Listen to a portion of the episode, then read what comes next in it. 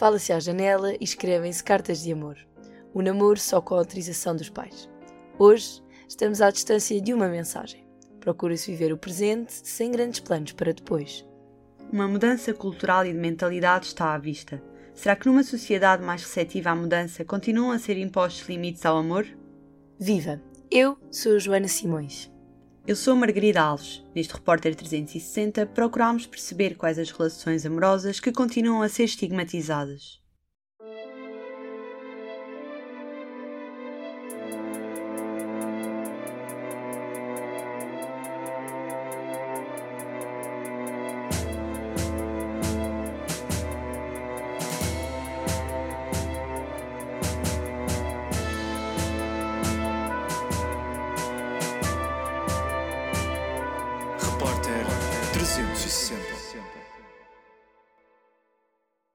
Acho que uma coisa é afeto, é amor, é- isso é o fundamental, é aquilo que movimenta o mundo, não é?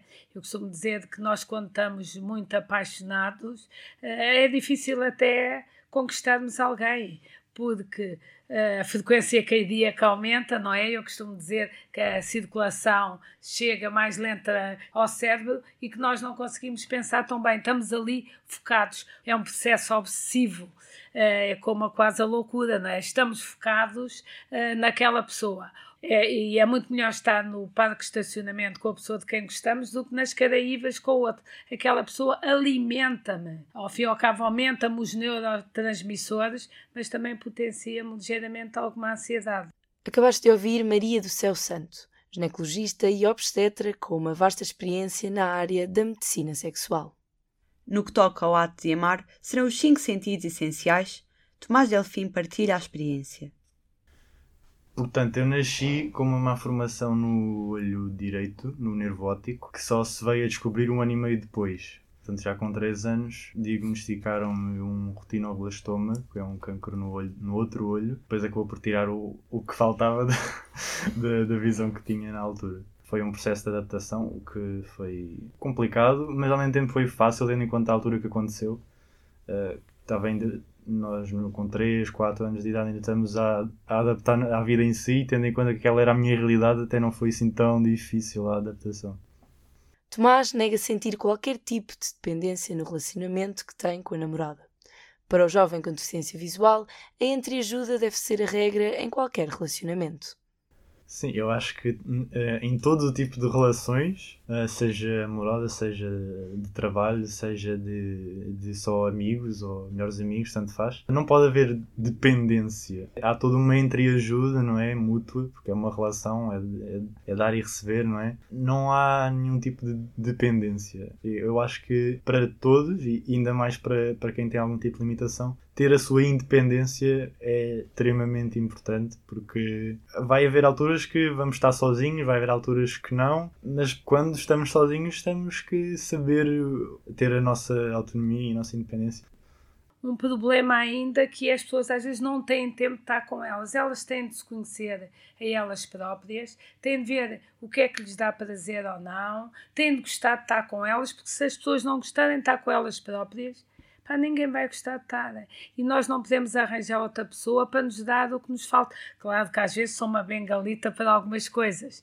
O outro tem de partilhar, complementar-me, mas não, não pode ser para me dar aquilo que me falta de maneira nenhuma. Eu tenho de me completar a mim própria, tenho de estar bem comigo e depois arranjar outro que tenha uma trajetória e alguns objetivos em comum. Aquilo que parecia impossível e longínquo torna-se agora realidade. Tomás não sente que a deficiência o condiciona numa relação amorosa. E eu achava que não ia dar, simplesmente. E isso refletiu-se quando realmente estava a acontecer, só que eu, para mim, eu pensava que não, isto não, não é, não pode, não, não está a acontecer porque não, não dá, é impossível. Por isso é que eu estranhei, porque não é, infelizmente não é normal uma, as pessoas se aproximarem assim, ainda mais desta forma assim de nós. Por isso é que eu fiquei com medo de errar, mas isso, pronto, isso toda a gente tem nestas alturas. Mas sim, partiu muito de mim por causa do que aconteceu antes. Foram as experiências que nós fomos vivendo depois juntos que me foram deixando mais, mais à vontade, mais desproblematizando o meu problema, basicamente. Não há nenhum tipo de expectativa não estou abaixo por não ver, uh, não estou um degrau abaixo, não estou, uh, eu consigo fazer tudo normal, não é? Eu, pronto, não tem a ver com a minha visão uh, o facto de eu não deixar de fazer alguma coisa por ela ou ela por mim, se fosse ela, no caso, a não ver ou, ou e eu a ver, e é por aí quando um dos sentidos não existe ou, ou, está diminuído, a pessoa, os outros sentidos tentam compensar.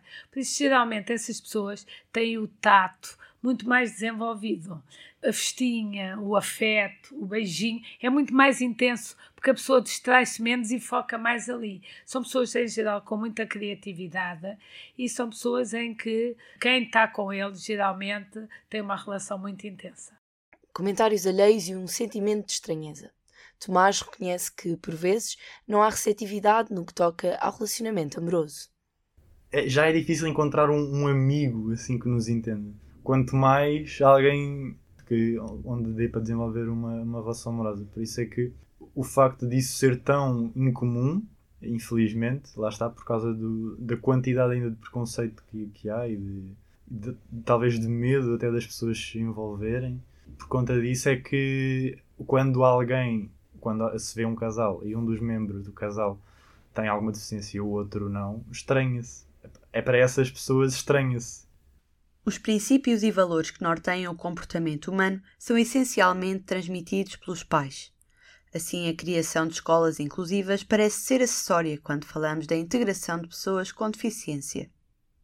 Essa, essa tentativa de, de, de fazer com que as pessoas, entre aspas, eh, normais, não é? que não têm nada, eh, nenhuma deficiência física, neste caso, tenta-se desde cedo, ainda mais nessas escolas, com que, se, com que essas pessoas olhem para, para nós de uma forma normal, tipo, como se fosse outra pessoa qualquer. Mas eu acho que, por mais que tentem, uh, seja professores, seja algum tipo de técnico ou auxiliar, essa base, uh, para não haver esse julgamento preconceituoso da parte da, dessa outra pessoa, tem que partir muito dos pais, na minha opinião, porque não é algo assim que se pode ensinar uh, a dizer, olha, não, não digas isto, ou não faças isto quando aquela pessoa. Por isso é que eu acho que neste caso, para que não haja esse tal julgamento, ou, ou até exclusão, num caso mais extremo, uh, tem que partir de, de, dos pais. Os mais curiosos questionam e é com leveza que Tomás responde. Ah, então, mas como? Como? Como? Então, mas como assim como? Então, tipo, se apagares a luz, e fechar os olhos. Não, tipo. Acho que é, é, é, um exercício que podem fazer, experimentem. A mim nunca me perguntaram diretamente, mas já sei de histórias de amigos meus que lhe perguntaram muitas vezes. E é tal coisa. Há, há perguntas que se entendem, mas essa não, essa não. É só pensar um bocadinho se a pessoa tiver uma deficiência motora mais grave, mas até tiver o sonho e conseguir ter prazer sexual em várias áreas, poderia-se ajudar a estimular as, algumas zonas do corpo, uh, com massagens, com festinhas, e, e, ser uma massagem até mais sexual. Mas será como é que se vai criar isso ainda na sociedade? Eu também ainda não sei, mas eu por acaso já tenho pensado, porque as pessoas têm problemas, dificuldade nos membros e tudo, mas que sonham e mandamos para onde? Há fisioterapia, há isto, mas tem de ser se calhar mais específica e não sei, e não há, que eu saiba, ainda ninguém orientado nessa área.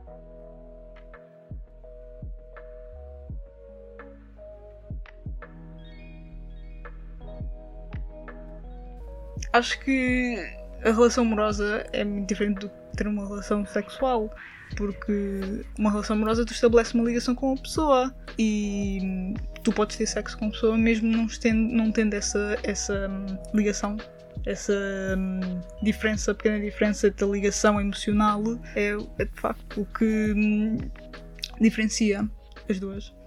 Esta é Ana, nome fictício. A jovem partilha vivências com alguém que está a iniciar uma relação e não sente atração sexual. No meu caso, eu sinto pouca atração sexual, mas depende dos momentos. Há vezes que eu sinto mais, há outros que eu sinto menos. E com a pessoa com quem eu estou, trocamos carinhos, como é normal. E de certa forma depende de pessoa para pessoa, como ver o que é que a pessoa está mais, está mais confortável em fazer. e o que é que está menos desconfortável. Já nos envolvemos sexualmente, mas no início eu sentia muito nervosa.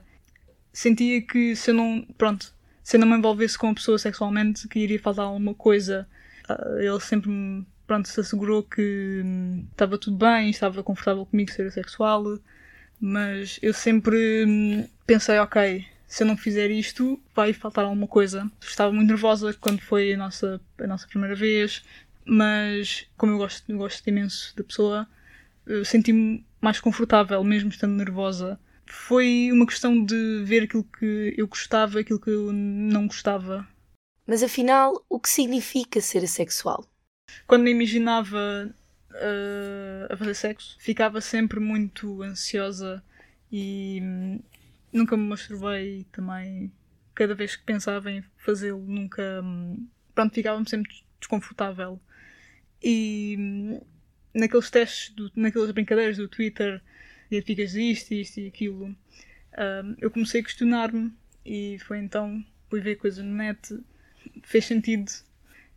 A meio de junho, dei come out um, para um, os meus amigos eh, há pessoas que têm repulsa de pele. São poucas, eh, muitas delas pensa-se que, começando inicialmente com algum tipo de massagem, alguma coisa que se conseguem uh, ultrapassar e que conseguem depois partilhar uma sexualidade com outra pessoa, é mínimo. De facto, a percentagem que, pelo menos, que se descreve é mínima, mas está descrito que algumas pessoas ligeiramente assexuadas e com repulsa de contacto. A abolição do estigma é crucial para que as relações amorosas possam ser vividas em plenitude. Contudo, os jovens ainda veem questionadas algumas opções sexuais. Nesta geração, acho que vai ser mais fácil entender, mas para a geração dos mais velhos é muito mais difícil eles entenderem o, o que, é que, que é ser assexual. Eles podem não compreender, mesmo estando nós a explicar nunca terem sido sujeitos a essa, a essa informação, acho que é o motivo principal. Eles, mesmo em, em termos de sexo, sempre foram um bocado de mente fechada, mas chegar alguém a dizer: Olha, não quero ter sexo, não, não sinto atração sexual, pode-lhes fazer confusão. No Japão, não sei se viram, houve aí um documentário onde mostrava que as pessoas já não partilhavam o dia a dia em afetos por isso masturbavam-se e tinham prazer isolado sozinho, porque dava muito trabalho, dá prazer a alguém, chegavam ao fim do dia, estavam cansados e namorar dá trabalho, é preciso ceder algumas coisas, não é? É preciso ver o que é que o outro gosta, porque senão é um conflito e no lugar de ser uma relação prazerosa, é uma relação conflituosa que ninguém quer, não é? Por isso, se a pessoa é mesmo não quer aí tem de manter e não tem de se violar, porque a sociedade diz que as pessoas têm de ter vida sexual, não têm de ter. Sempre disseram que o ser humano precisava de, do sexo e que sexo era uma coisa muito importante para os seres, para os seres humanos e aparecer alguém que assim, nada sente repulsa de sexo ou sente pouca atração sexual pode-lhes fazer confusão e pode, pode, eles podem pensar ok, isto é estranho,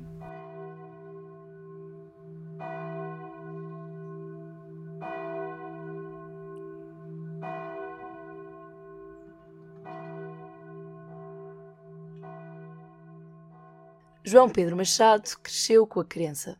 Portanto, eu sou, sou católico, sou cristão católico e é algo que tem de facto muita importância na minha vida e nas escolhas uh, da minha vida. Uh, os meus pais também são católicos e, portanto, em casa sempre tive uh, essa doutrina. Também andei num colégio católico e sempre andei também toda a minha vida ligado a movimentos católicos onde pudesse, de facto, também por vontade própria, aprender mais e saber mais sobre a religião e que também aumentar a minha fé e perceber muito mais. E ainda tenho um longo caminho pela frente de também interessar mais e, e de facto, ser um, um bom católico.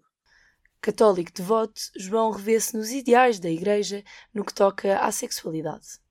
Pela Igreja Católica, uh, as relações sexuais uh, são, de certa forma, uh, aprovadas só depois do casamento. Ou seja, o objetivo de um humano da relação sexual é unicamente para criação de uma vida. Portanto, o grande objetivo dos católicos também é, o grande propósito também da minha vida é alcançar o céu, não é? Portanto, se eu quero ir para o céu, tenho que seguir diversas regras, tenho que, mas não são regras é algo limitado assim, são coisas limitadas, mas que para um católico fazem todo o sentido. Uh, e portanto, se o meu grande propósito é ir para o céu, uh, assim eu tenho que fazer e também com a minha, se tenho uma namorada, tenho que também querer que ela vá para o céu.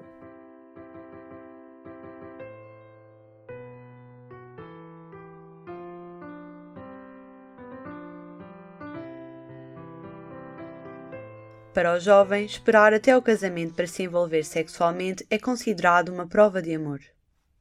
Uh, namoro há quase quatro anos uh, e, e, sim, nós temos desde o início uh, esse propósito. Minha namorada também, também é católica, também tem os mesmos interesses, os mesmos valores que eu e, portanto, desde o início delimitámos que era isto que queríamos para o namoro. E isto, quer dizer, é algo que, que deve e é aberto para os dois e que falamos os dois um com o outro, porque também acho que tem que ser algo que deva ser falado e, debatido no início. Uh, sei que ainda sou, sou jovem, estou ainda longe de casar e nem sei se, se é com a minha namorada ou não que um dia ia casar, mas que por enquanto faço por isso e que é a pessoa que hoje em dia vejo que um dia me possa casar, é ela, e portanto procuro ir trabalhando várias coisas uh, e procuramos os dois trabalhar várias, várias coisas. E sabemos que uh, a nossa relação sexual uh, será propícia só para a criação de vida, a criação de filhos e que esses filhos também vão para o céu e que somos sempre uma família unida na religião isto de guardar a castidade e guardar a relação sexual até ao casamento é uma prova de amor, porque de facto a tentação vem, de facto é uma coisa que, que puxa, não é? Pelo homem,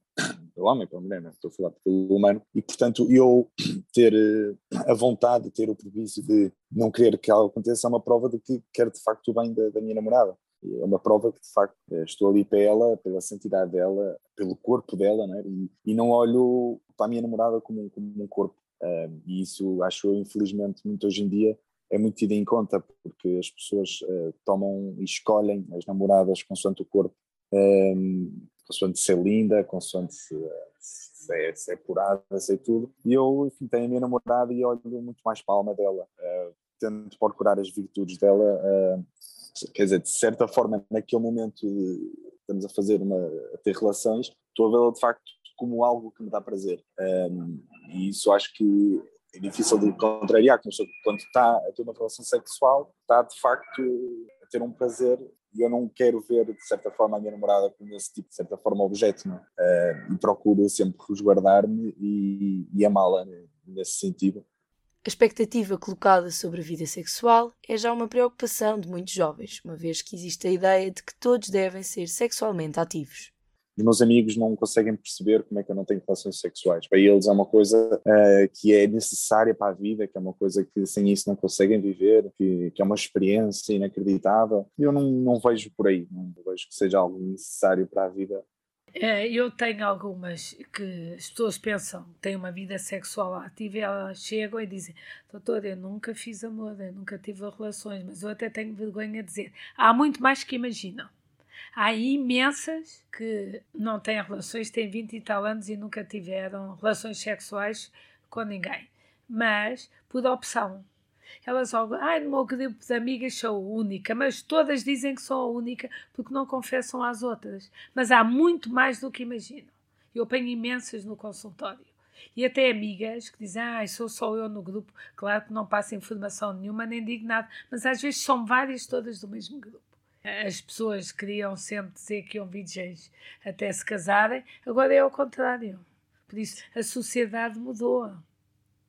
Às vezes, quer dizer, eu tenho até vergonha, às vezes tento fugir à conversa quando, as pessoas sabem que sou virgem, que, não pretendo ter relações até ao casamento, as pessoas riem-se. Quer dizer, à minha frente, só os meus amigos chegados é que, é que de facto gozam, mas também isso é um ponto diferente. Mas com outras pessoas que calhar me conhecem tão bem, sinto que, depois sou falado, sou julgado, que percebem é, que é algo que lhes incomoda e isso também me custa. Me custa porque acho que é uma decisão da minha, da minha vida uh, e portanto não tenho que, que ser julgado nem uh, as pessoas deviam lidar com naturalidade com uma, uma, escolha que uma pessoa tem que tem muito a ver com a fé dela e que ela decidiu e assim quer e portanto de facto o sexo não é tudo na vida. Um, e pronto, de vez em quando não, não, é, não é algo que eu me contenha, que não, não tenho problema nenhum em dizer o que sou e, e os meus propósitos, uh, mas sim, sinto que de certa forma há um preconceito.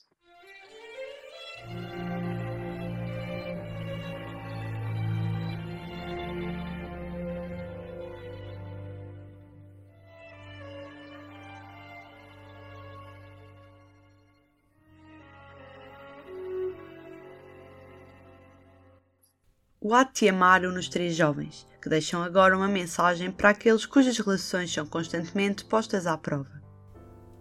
O que eu gostava de dizer é que, de experiência, esse medo é normal, uh, é necessário até para conseguirmos perceber quem é quem está mesmo do nosso lado ou não. Mas felizmente, felizmente ainda há, há pessoas que que, que não nos julgam, que, que olham para nós com olhos de ver, e que, mas infelizmente não é a maioria. Uh, mas é assim, é sempre possível, não é? É sempre possível. Basta ter aquela sorte de encontrar alguém, porque não é fácil, uh, ainda mais nesse nicho pequeno. Mas, mas é assim, quando, quando for, quando for, vai ser leva as coisas com calma, leva o teu tempo, tenta estabelecer uma ligação com a pessoa, pronto, suficientemente forte para dar come out e falar sobre o assunto abertamente. De qualquer forma, uh, é tudo completamente válido. A pessoa só tem que se sentir confortável. Coragem, um, reza muito, dou-te os parabéns. sei que é difícil, porque como eu também tenho namorada e a tentação vem, um, e digo, nunca desistas, não, não mudes. Uh, acima de tudo, reza muito e pede a Deus que também nos ajude nesse caminho uh, até ao matrimónio, se, se, assim Deus quiser. Nosso objetivo aqui não é, é ter uns jovens felizes, equilibrados e com a sexualidade com que se identificam. Esta reportagem foi produzida por mim, Joana Simões, e por mim, Margarida Alves. A coordenação é de Inês Malhado o design é de Carlota Real e Cláudia Martina e a sonoplastia do genérico de Luís Batista.